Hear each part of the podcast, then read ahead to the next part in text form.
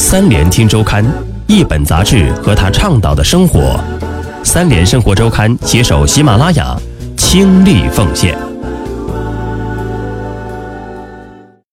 欢迎收听三联生活周刊，本节目由三联生活周刊和喜马拉雅联合制作播出。本期我们要分享的文章：炒房耽搁了中国心。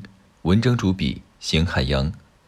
中兴事件凸显了中国无心之痛。很多人或许是恨铁不成钢，抱怨炒房把中国优秀的人才和资金都吸引走了。劣币驱逐良币，单个芯片企业的成长，事实真的如此吗？中兴通讯一九九七年上市，至今将近二十年。上市时总股本二点五亿元，一九九六年净利润九千九百零五万元，每股收益零点三九六元。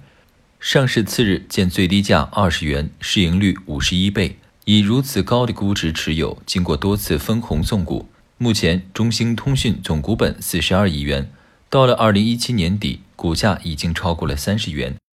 当初的二十元只相当于现在的零点一八元，二十年的时间，股价上涨了将近两百倍。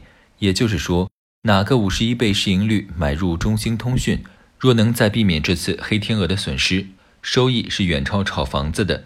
对于实业家，他们当时持有的是法人股，几乎就是按面值持股；而二级市场上的投资者却需要高溢价购入，千倍收益都不是梦想了。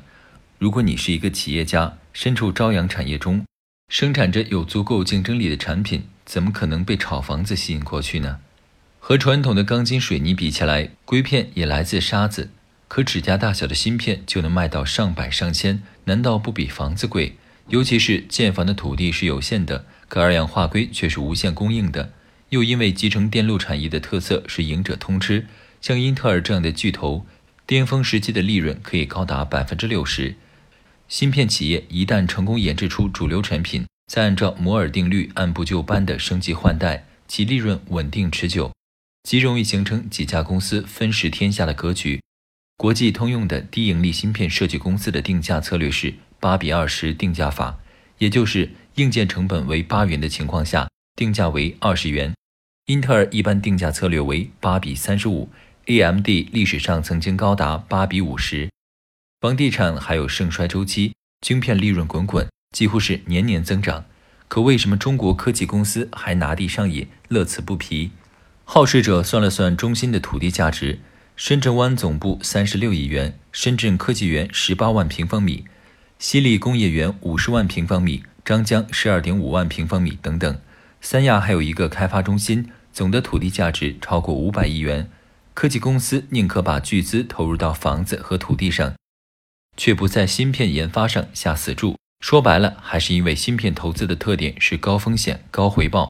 巨资投入的芯片很可能做出来却无法运行，连失败的原因都找不到，并且芯片的成功是专利技术不断积累的过程。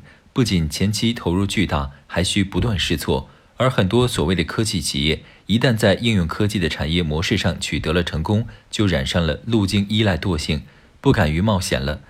中国是芯片业的后来者，靠企业积累出财富再投资于芯片已经不现实。正如举国之力扶植财阀企业的韩国，中国芯片业的出路也在于国家的产业扶持。拥有一颗中国心，实际上是国人几十年来的梦想。可这条路却布满荆棘。上海交通大学微电子学院院长、长江学者陈进买来进口芯片，雇民工磨去标识，印上自己的 logo，弄出“汉芯一号”，国人振奋。他因此骗取国家上亿科研资金，甚至转移到自己名下。遗憾的是，至今没看到追究其刑责的报道。国家投入芯片研制的大笔科研资金，很多被文山会海、被毫无效率的科研申报制度消耗掉了。其实反思中兴事件，会发掘出中国在科技体系、证券市场中的诸多问题。中兴在美国认缴了九亿美元罚款，赔了钱却不反思，反手在 A 股市场上提出了增发一百三十亿元人民币的预案，并且被监管部门认可。股民的钱既然这么好赚，在美国被罚，罚款却是加倍从中国的股民兜里出，难怪中兴不用汲取教训，中兴甚至会庆幸。